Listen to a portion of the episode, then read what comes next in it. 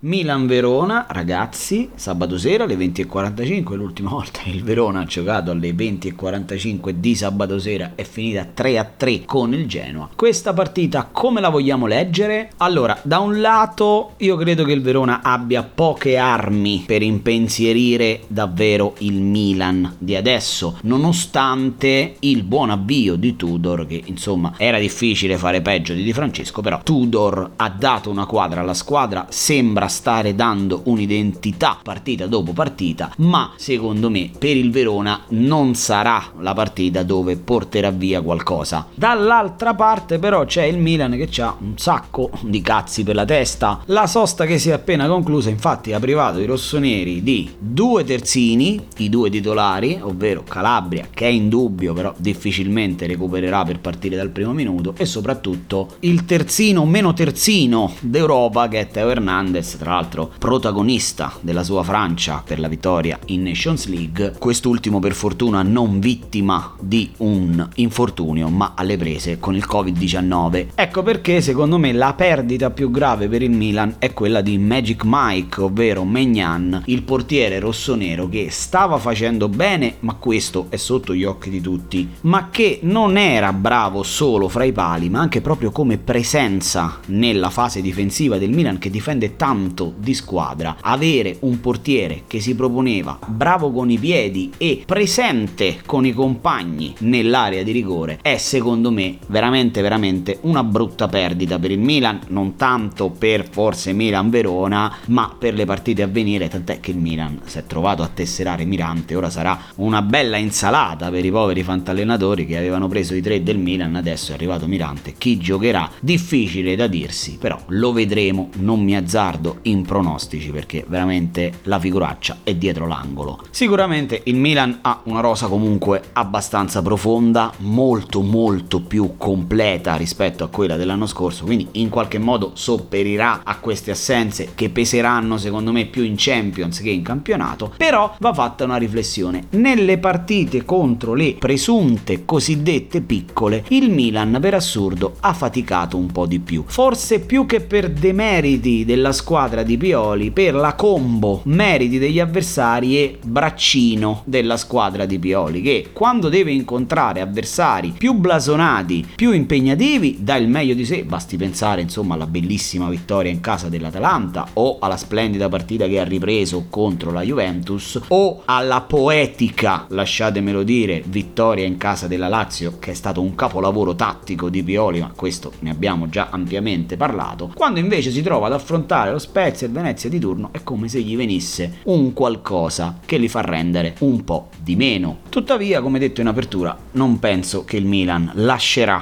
punti in casa contro il Verona. Ma qui su Fantacalcio Indipendente, come sapete, le cose facili non ci piacciono. Partiamo quindi con lo sconsigliato che, anziché giocare nel Verona, gioca nel Milan ed è Fodé Ballotouré, un calciatore che, specie nelle leghe molto numerose, sarà stato preso non tanto per i suoi meriti sportivi che ancora non si sono palesati quest'anno, ma semplicemente è stato preso perché è la riserva di Teo Hernandez. Quindi in una partita dove Teo Hernandez non giocherà, sembra fisiologico andare a schierare Ballo Doré. Ebbene, non mi ha fatto una grande impressione, gran fisico, ma tatticamente ha ancora tanto da imparare, entrare negli automatismi di Pioli non è semplice e in una partita dove dovrà giocare sul lato forte del Verona, quello di Faraoni, se recupererà, ma anche di Barak, perché Barak tende sempre a partire dal centro e poi allargarsi sulla destra, troverà secondo me qualche difficoltà. Quindi io, se ho altre soluzioni, terrei fuori Ballo Duré. Per quel che riguarda il calciatore consigliato, e fermo restando che quelli del Milan, ragazzi, metteteli tutti, l'occhio benevolo di Fantacalcio Indipendente si posa su Alexis Salemakers, il calciatore belga arrivato ormai un paio d'anni fa al Milan che ci ha